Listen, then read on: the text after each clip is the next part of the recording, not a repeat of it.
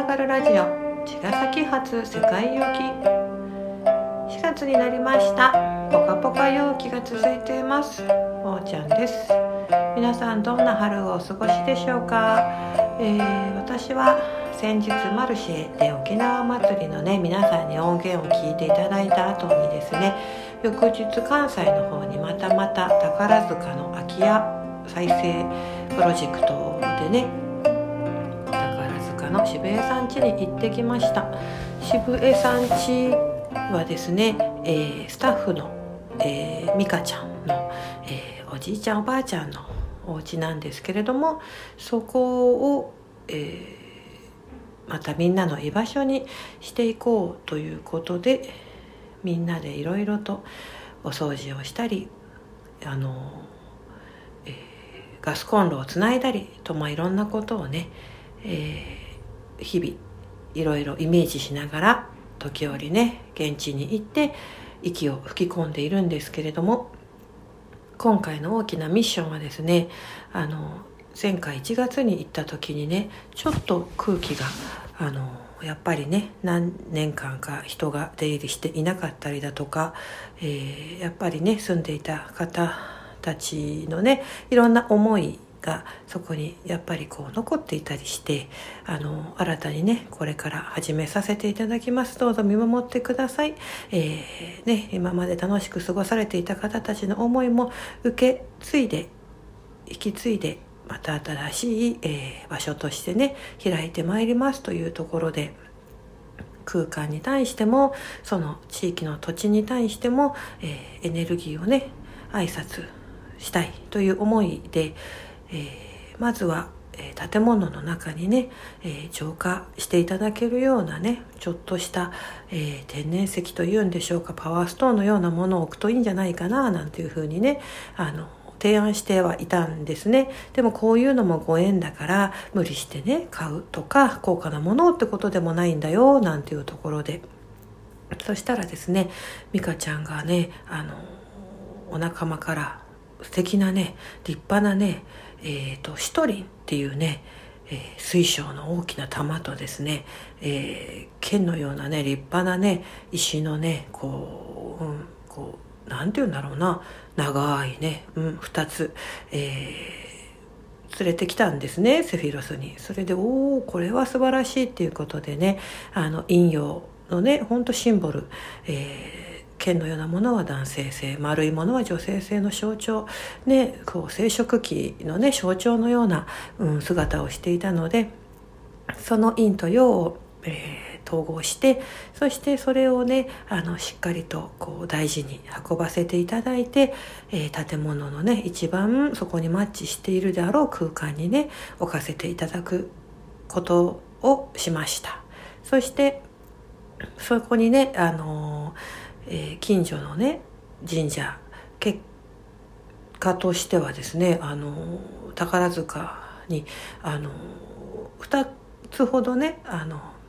行かせてもらったんですけれどもえっ、ー、となんか不思議なことにね、うん、教えてもらった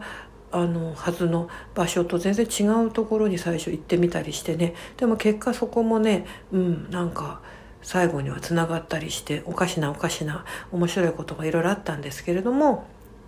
あの宝塚の市内にあるね清志光神というね立派な神社と、えー、岩静神社という厳かな厳かなところと2か所行かせてもらって、えー、清志光神さんでは、えーちょっと滝のねそばにあるお土をいただいて任せていただいたりだとかお水をちょっと分けていただいたりとかして渋江さん家に任せていただいたりとかでしながらあの息をどんどんこう吹き込んでどうぞもう一度ねここもあのみんながね元気になるあの笑顔のあふれる空間としてあの、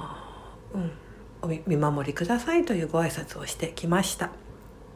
でそれぞれねあの自分の夢やねビジョンなんかも、えー、そこで叶えていくイメージももちろんですしあの自分一人一人のね中にあるそういった、うん、あの土地への感謝だとか、えー、思いを馳せている時間を過ごしたという感じでした。はい、きっとこれからもどんどんねそこも発展してみんなでも遊びに行こうとか合宿しようとか、えー、イベントやろうとかね関西方面行く時には何かの、うん、こう拠点としてねみんなのイメージの中に盛り込んでいていただくとまたまたいいんじゃないかなというふうに思っています。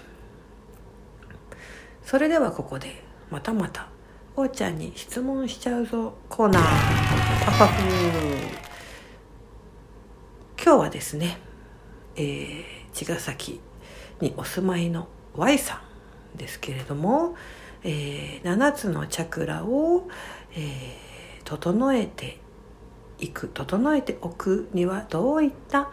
えー、ことに日々気をつけていけばよいでしょうかというようなね質問をいただきました。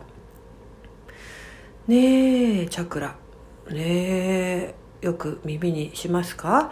まああのいろんな、ね、視点からの捉え方のチャクラがありますが私が、えー、受け止めているのはチャクラのまずは色ですよね。それぞれが持つ7色の色が、えー、持つメッセージパワーですよね。それをまず宿しているということそしてそれが足元から7層になって、えー、肉体と精神が、えー、そこを充実してしっかりと詰めているかというところですね。体の調子循環ももちろんですけれども、えー、そういった精神の発達段階生育歴というところからも重ね合わせて7年ごとに、えー、年を重ねるごとに第1第2第3と積まれていくものもあってそこが持つメッセージ性と日々の、えー営みの中でそれがこう引っ込んだりね出たりしながら日々ちゃんとバランスよくそれがこうくるくるとバランスみんなのねそれぞれの調和協調性を持って7つの段階が、えー、響き合えているのかということだよね。そして、えー、ハートが真ん中にあるんだけれどもそれよりも下の、えー、部分は、えー、どちらかといえば成長段階で育んでいくグラウンドしていくという、え、よく言っている仏道というんでしょうか。DNA 肉体人間としての、え培っていく知の領域。そしてハートを超えて、えー、567はどちらかというと天の領域でどんどんスピリット性スピリチュアル性神様の領域宇宙なんていうところにつながっていくよというところでこれがどちらも、えー、バランスよく神の息と、えー仏の息地の息と天の息が両方うまくバランスを取れて人というものが、えー、子としてそして天の使いとして、えー、生きていけるようになっていくよということなんですね。うん、そのバランスをどういうふうにというところですけれどもまずはそのどうしてもふわーっとスピリチュアル性の方をみんな、えー夢見がちになるんですが実はそこを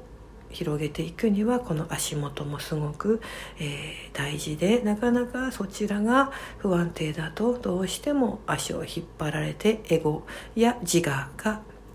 進化を止めるので進化をしていきたいならばまず自分の個性パーソナルというものを受け入れていくこともまた必要とされるよということです。はい、自分というものの形をね全部もちろん手にしたいんだけれども、えー、全部がね叶うっていうのは、えー、全部っていうのは自分自身に持ってるものは全部叶うんだけれども、えー、時にねよそのもの持っているものを羨ましがったり自分に今世ではあテーマに持ってきていないものも、えー、誰かがねキラキラに見えてついふーっとそっちにね意識がいくとまた自分から離れてしまうってこともあって自分の中にあるものを、え、生かして最大限生きていくというところを受け入れていくことでまた扉が開いて天からのミッションがクリアに受け取れていくよというところですかね。うんちょっとあの抽象的な表現もありますけれども次回もう少し詳しくねここら辺のことをお話ししていきたいなと思っています。はい、では今日はこのぐらいでまたまた来週に続きます。おちゃんでした。さようなら。